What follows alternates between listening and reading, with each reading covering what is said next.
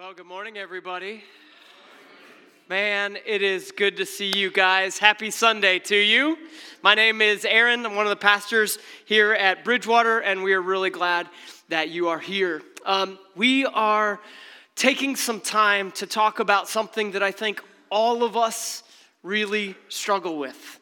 If you don't, that's awesome. I hope you'd be patient uh, because I realize I, I struggle with this, and I think maybe a few of you do too. We're talking about fear, worry, and anxiety. Okay? Now, um, before we dive in, I just want to say a couple of things. First of all, I heard you guys were super awesome for Pastor Bob last week, so thank you. Thank you guys. You guys are awesome. I hope you enjoyed having him here. You need to know and understand how much God has moved and worked through that Montrose church and through his leadership. You realize that we are here today, right? We are here today because of what God has done through that church and then starting other locations. Amen? Okay? Isn't that amazing? And I say that to you for a reason. You need to stop and think about what God is doing here right now and what He might do through us.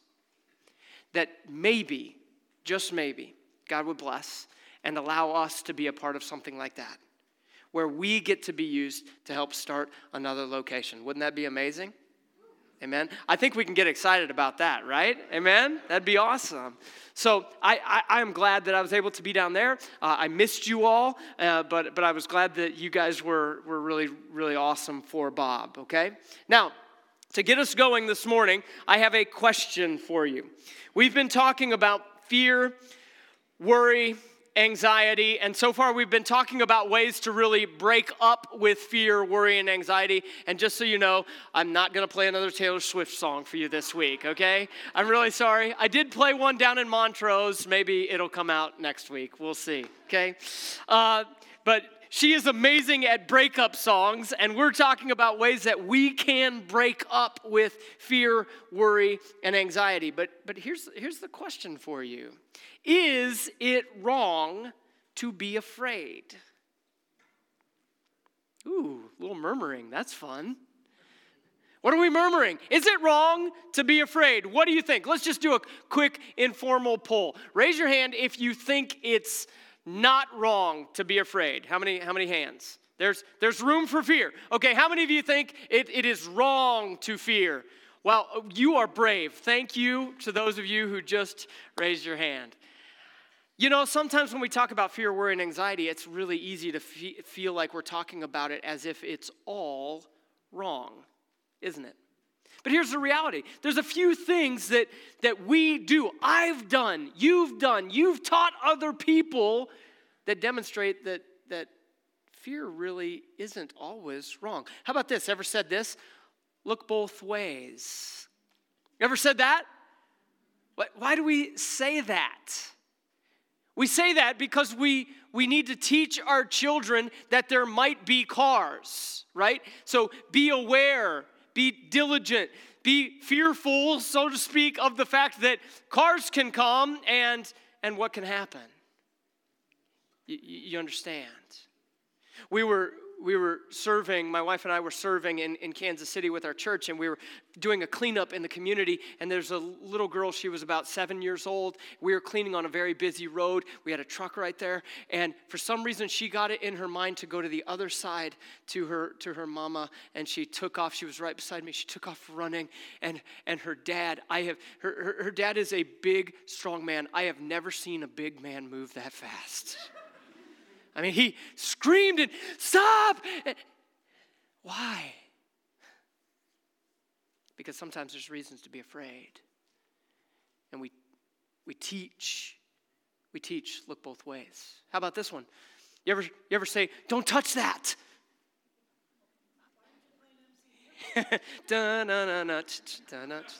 Can't touch this. Okay, no, there you go. Sorry.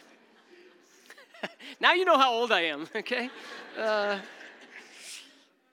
we teach kids not to touch things. Why? Because they're, they're hot or they're sharp or they're dangerous. We teach them to be aware, right? What about this one? Ever say, stay away from the edge?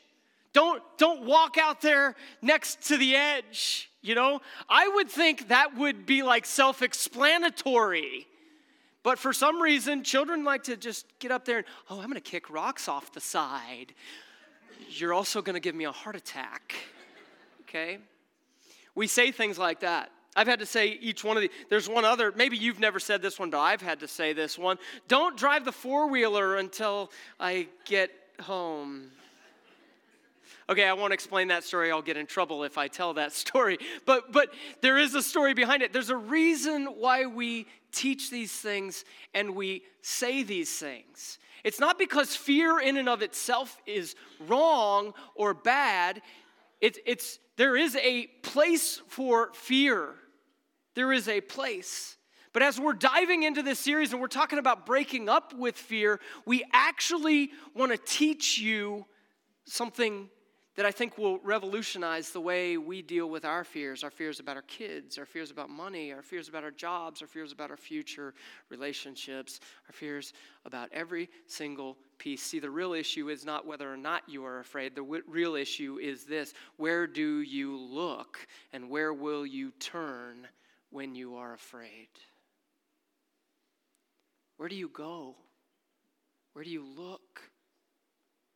What do you look to? What do you cling to? What do you hold on to? What do you grab to? What stabilizes you? What is your anchor? What is it that you look to in the midst of your very real fears? Because you have them and I have them and your neighbor has them, and, and even the people who say, No, I don't have them, yeah, you're awesome.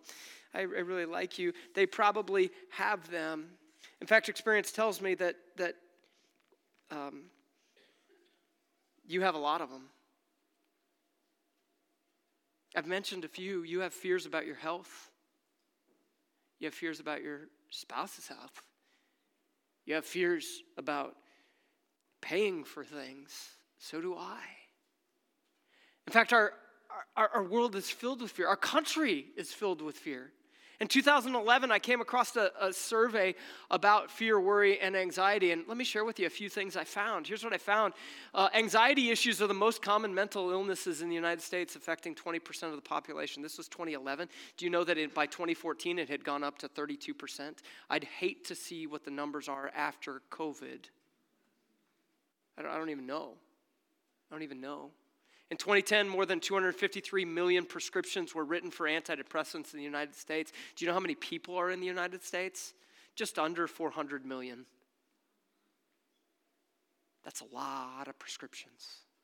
Not only that, anxiety issues cost the United States more than 50 billion in a year, yet in spite of all that we do, more than 34,000 people take their own lives every year. Why? Because of fear, worry, and anxiety. And, and, and here's what I would say probably because we haven't learned where we can put our eyes and, and where we can turn.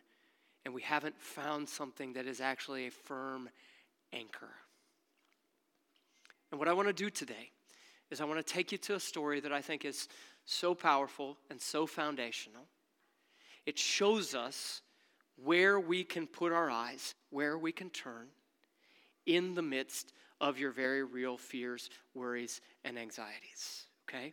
I, I don't have a pill that can take it away. If I had it, I would just give it. I don't. But what I do have is a firm foundation that can give you something that will not move and will help you in the midst of your fears. Where we're going to go this morning is Matthew chapter 14. Okay? So if you have a Bible, go ahead and open up there. If you want to use your phone, you can you can turn there. By the way, if you don't happen to have your own Bible, we we keep Bibles here on purpose for you. We have Bibles out in the foyer. There's these orange Bibles out there. You can actually take it and take it home because we want you to have your own copy. Because here's the deal I do not want you to take my word for it, I want you to look at it for yourself, okay? Now, if you don't happen to have a Bible, you can follow along up here with me. So let's look at Matthew chapter 14, and we're going to pick up in verse 22 this morning, okay? Verse 22 comes right after, this is a big point, verse 21. I know, I know, that's revolutionary. Why do I say that? Okay, the, the passage right before this passage really goes well with it you need to understand that the story that happens right before the story I'm about to tell you both work together to illustrate one common point. It works to illustrate and demonstrate the power of God. I want you to see the power of God. I'll tell you a little bit about the other story in a minute, but let's pick up in verse 22. Here's what it says Immediately, Jesus, immediately, well, what does that mean? Well, something apparently has happened already, and now Jesus is doing something. What's he doing? Immediately, Jesus made the disciples get into the boat and go on ahead of him to the other side while he dismissed the crowd. So, what was happening here? Jesus had gone over to the eastern side of the Sea of Galilee or, or, or the Sea of Gennesaret. You can, you know, sometimes it's called both of them, but we know it you know, best as the Sea of Galilee. He's on the eastern side. He was mourning the fact that his, his cousin, John the Baptist, had just been beheaded. Okay? He's over there mourning and praying, and then people come to Jesus and they start gathering around, and he's teaching, he's healing, and he's doing all sorts of things.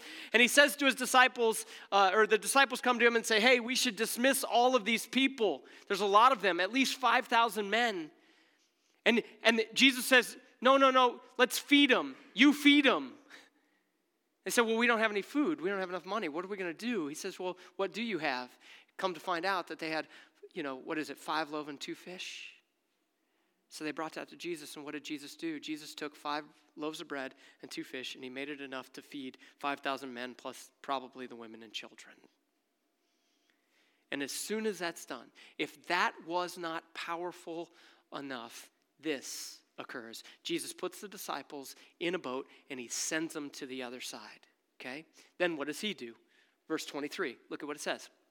After he had dismissed them, he went up on a mountainside by himself to pray, and later that night he was there alone. So the disciples are out. This is about a two hour row to go from one side of the Sea of Galilee to the other. You can go there today. Um, I, I wouldn't recommend getting a rowboat, they have motorized ones now. It's phenomenal. Been out on one of those several times. And uh, the Sea of Galilee, it's, it's not like you think of as like a, an, an, an ocean, but it is still quite large. About a two hour row to go from one side to the other. In the middle of the night, Jesus looks up and he sees them out there in the middle of the sea. Look at what happens, verse 24. It says this, and the boat was already a considerable distance from land. That's important. That's important because what about what is about to happen next will be challenged by many, many people. Okay? It will be questioned, and I get it. I'll explain why it will be questioned. The boat is a good distance from land. That means it's out in the water a long ways, but it was being buffeted or beat up by the waves because the wind was against it. Now, in 1995, uh, a boat similar to the boats that would have been used at this time was found. It was found encased in mud on the, the, the edge of the Sea of Galilee. In fact, today you can go and see it. When, when we go there, we take people and see it, and it looks like this. Here's what the, the boat looks like today. This is not like a large ship, you understand?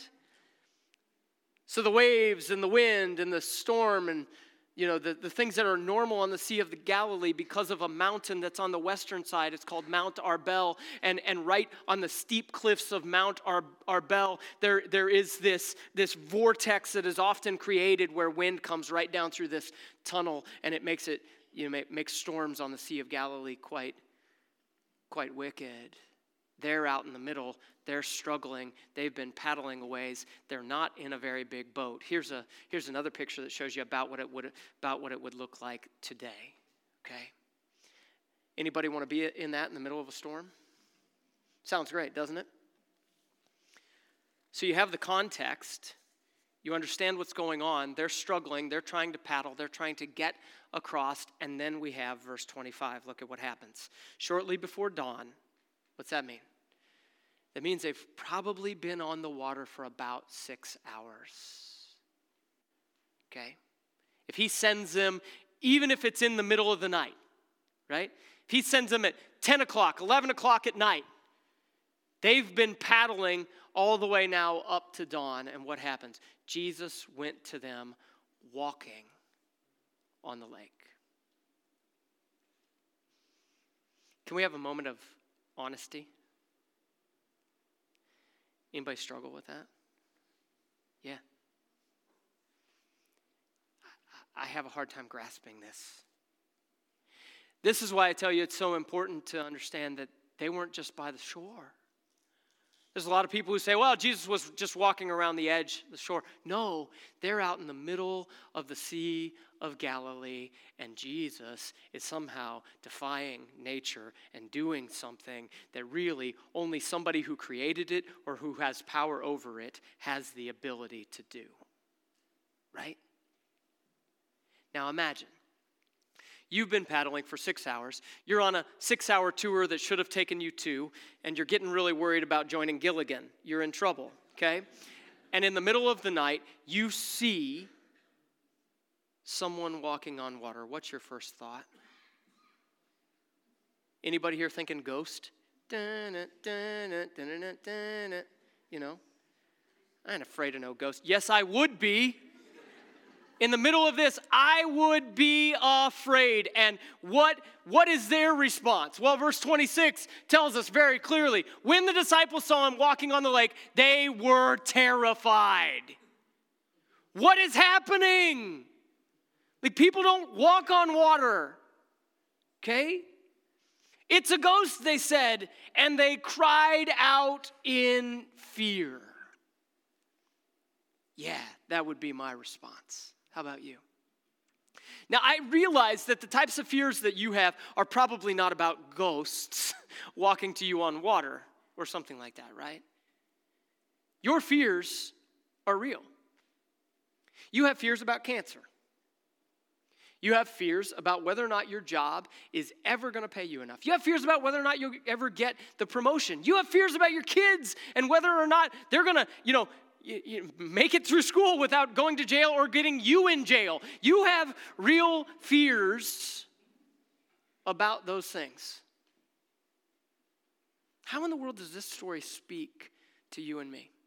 Well, here's how. I think that the story of Jesus taking a very small amount of food and making it into enough for everybody, and Jesus going out and demonstrating his power over something that nobody else has the ability to do, teach us something big about where we need to look in the midst of our fears. It teaches us this God is strong enough for even your strongest storms.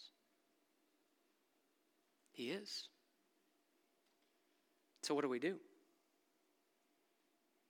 Well, thankfully, the rest of the story gives us three steps to take in the middle of a storm. It shows us how we can lean into that anchor and how we can look at God and know that He's going to hold us.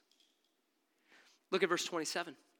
Here's what it says But Jesus immediately, immediately said to them, Take courage, it is I, don't be afraid.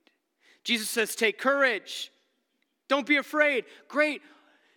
I, I, want you to remember something we talked about last week. We talked about how, in the midst of our fears, you know, if we're going to move from what if to God will, we need to realize that God will be near. Did you know that every single time in the scriptures where God says, Don't be afraid, He also promises His presence? He promises to be there with you. He will be near. He will take care of you. And here's Jesus doing the same thing. Don't be afraid. Take courage. I am right here with you.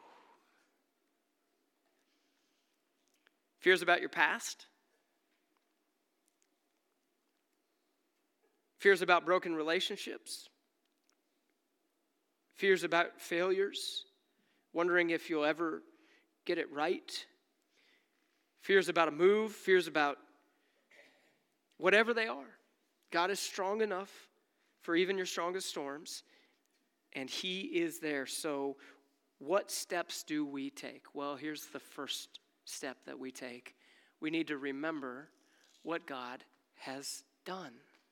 Here's what I would say remember what He's already done. So, here's, here's the disciples in the boat, out on the water. Things are going crazy, everything's falling apart, and there are ghosts walking on the water, so it seems. But what have they already seen God do? We're in Matthew 14.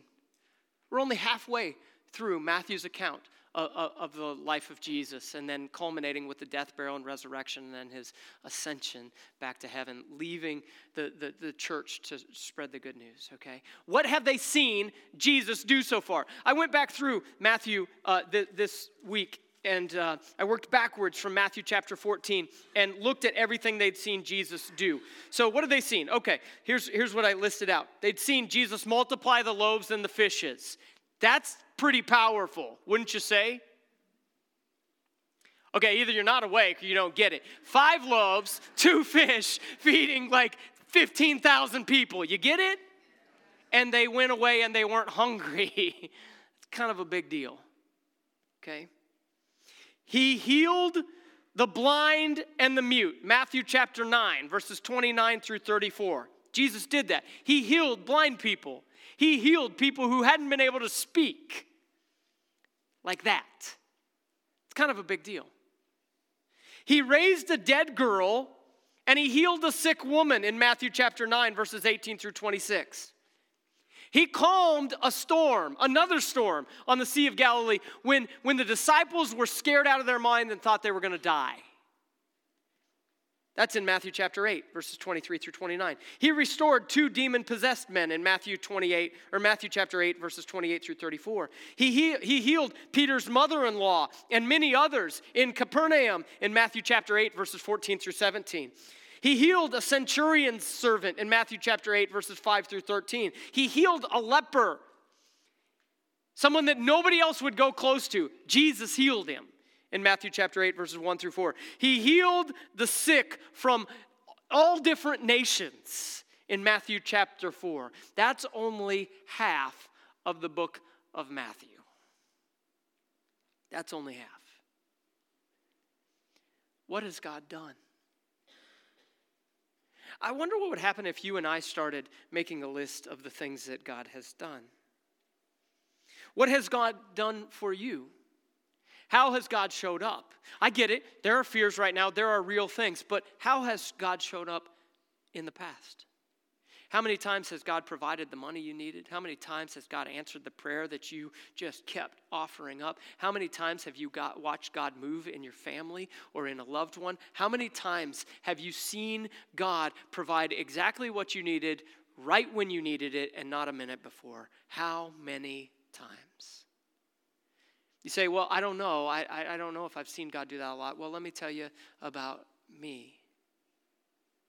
18 years ago, my wife and I set out to buy our first house. We'd saved up some money and we, we started praying and we said, God, because we, I mean, we, we didn't have a whole lot of money at that point, but you know, we just started praying and we were like, Lord, please help us to find the exact house that you want us to be in the neighborhood that you want us to be. And we pray that in the process, these, these are things we chose to pray. We pray that in the process, other people would be able to see you.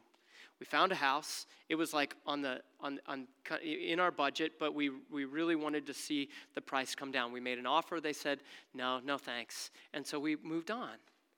Two weeks later, they called back and said, just make just come make another offer. And we said no, we we we made our offer.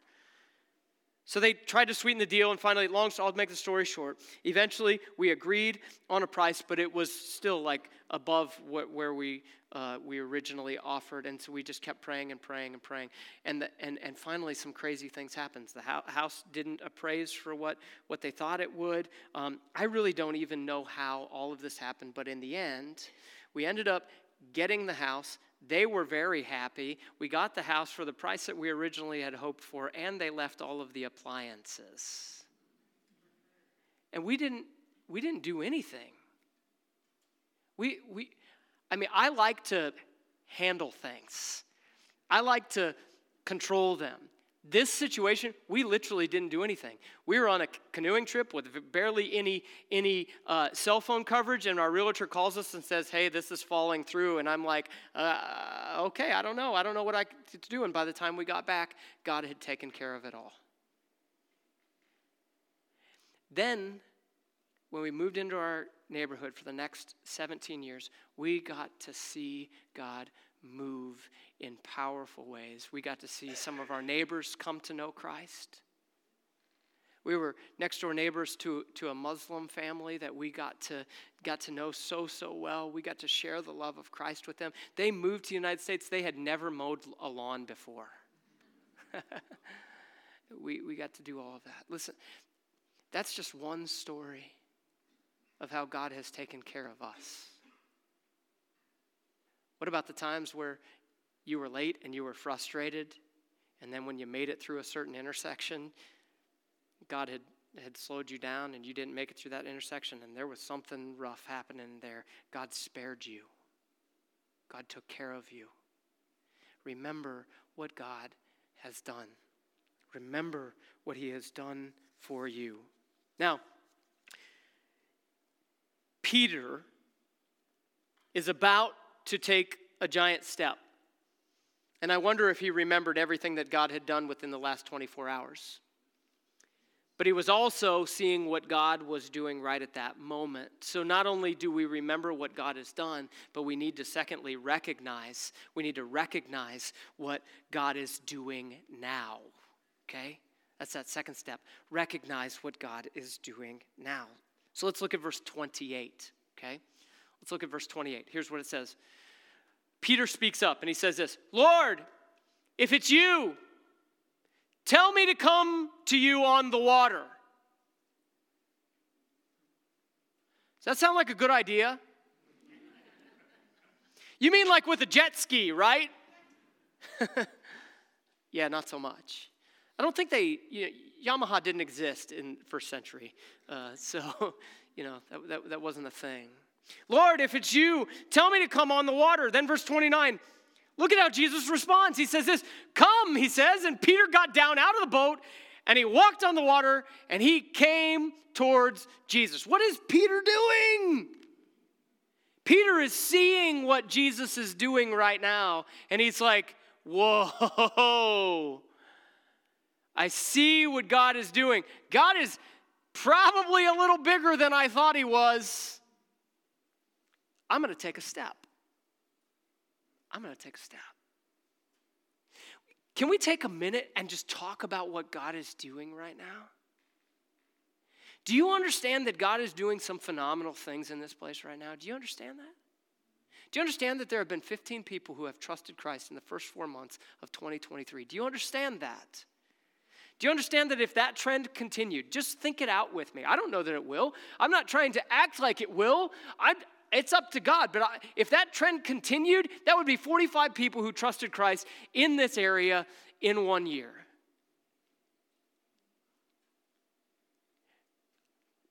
Wow.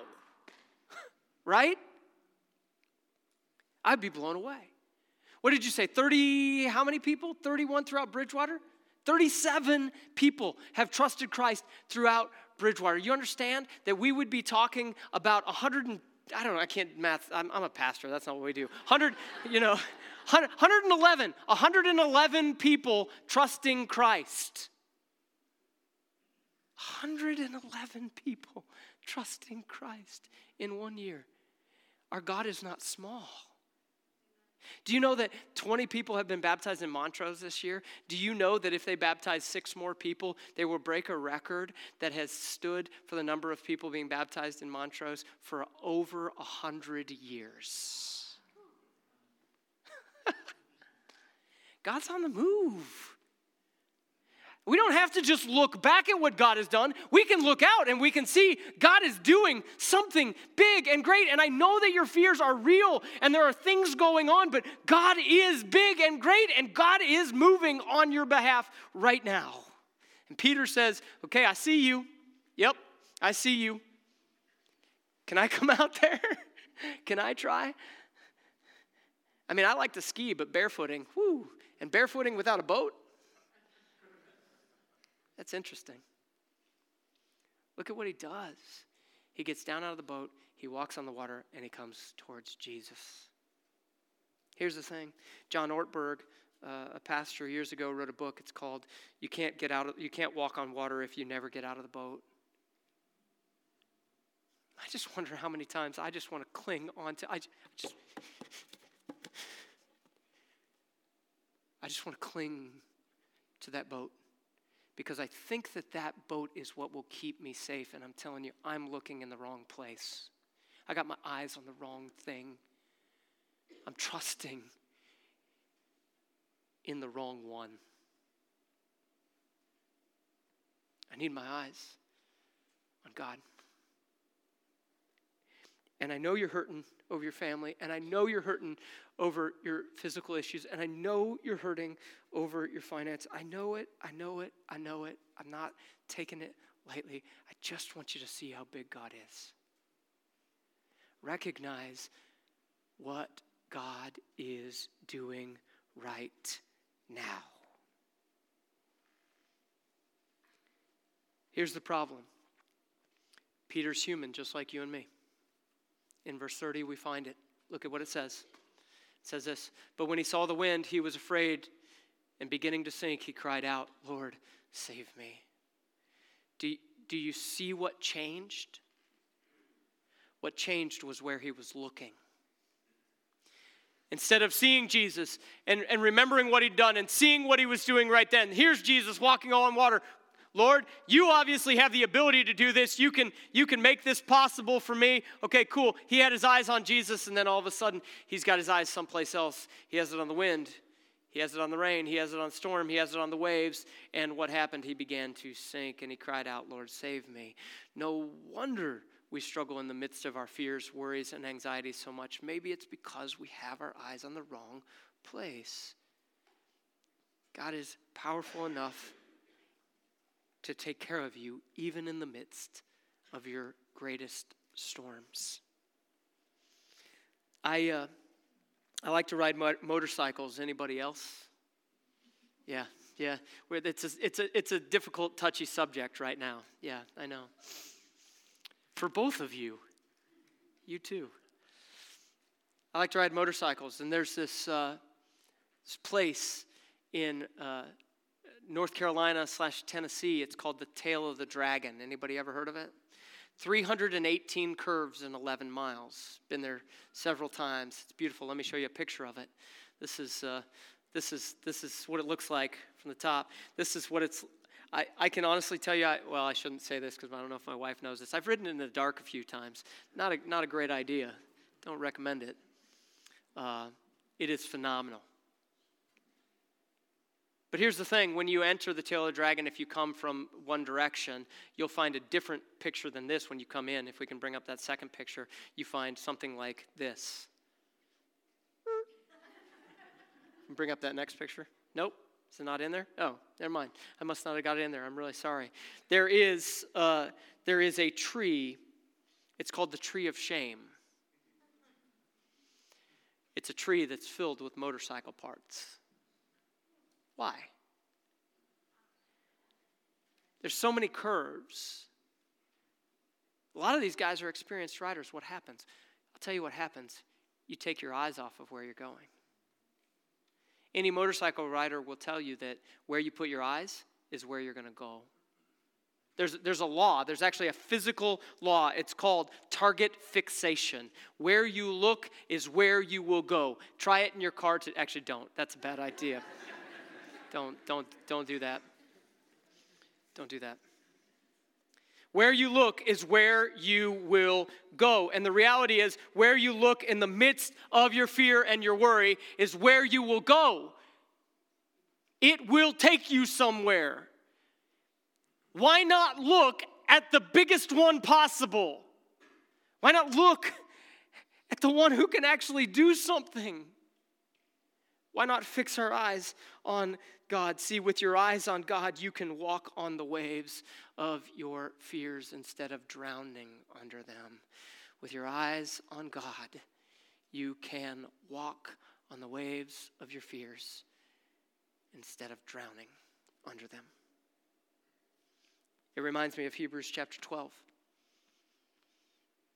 which says this Let us run with perseverance the race that's marked out for us. No one says the race will be easy, but how do we do it? Fixing our eyes on Jesus, who is the pioneer, the beginner, and the perfecter, the one who changes us, who works on us. He works on us, the pioneer and perfecter of our faith, so that you will not grow weary and you will not lose heart. Where you put your eyes is where you will go. So, what do we do? Here's what we do we, we, we need to learn to respond to who God is. These are the three steps. Remember what God has done, recognize what God is currently doing, and respond. Respond to who God is. Look at the text. So, Peter's just walked on water. He gets scared. He begins to drown. He begins to sink. Anybody, by the way, who thinks that Jesus is walking just on the, the edge of the shore, this text doesn't seem to mash up. But here he is. He's drowning. Jesus pulls him back up. He says to him, Hey, you of little faith, why, why, why are you so afraid? D- didn't you see I already could do this? I got you. This is the greatest, like, I got you, boo moment, okay? That's he, that's what he's saying. Why, why are you doubting? And then when they get back to the boat, look, this is, this is what happens. Verse 32. And when they climbed into the boat, the wind did what? The wind died down. That's interesting. Who's controlling that? Verse 33 Then those who were in the boat worshiped him. They responded. Worship Him. I don't know why, but I have in my head at this moment like this All hail King Jesus. Just.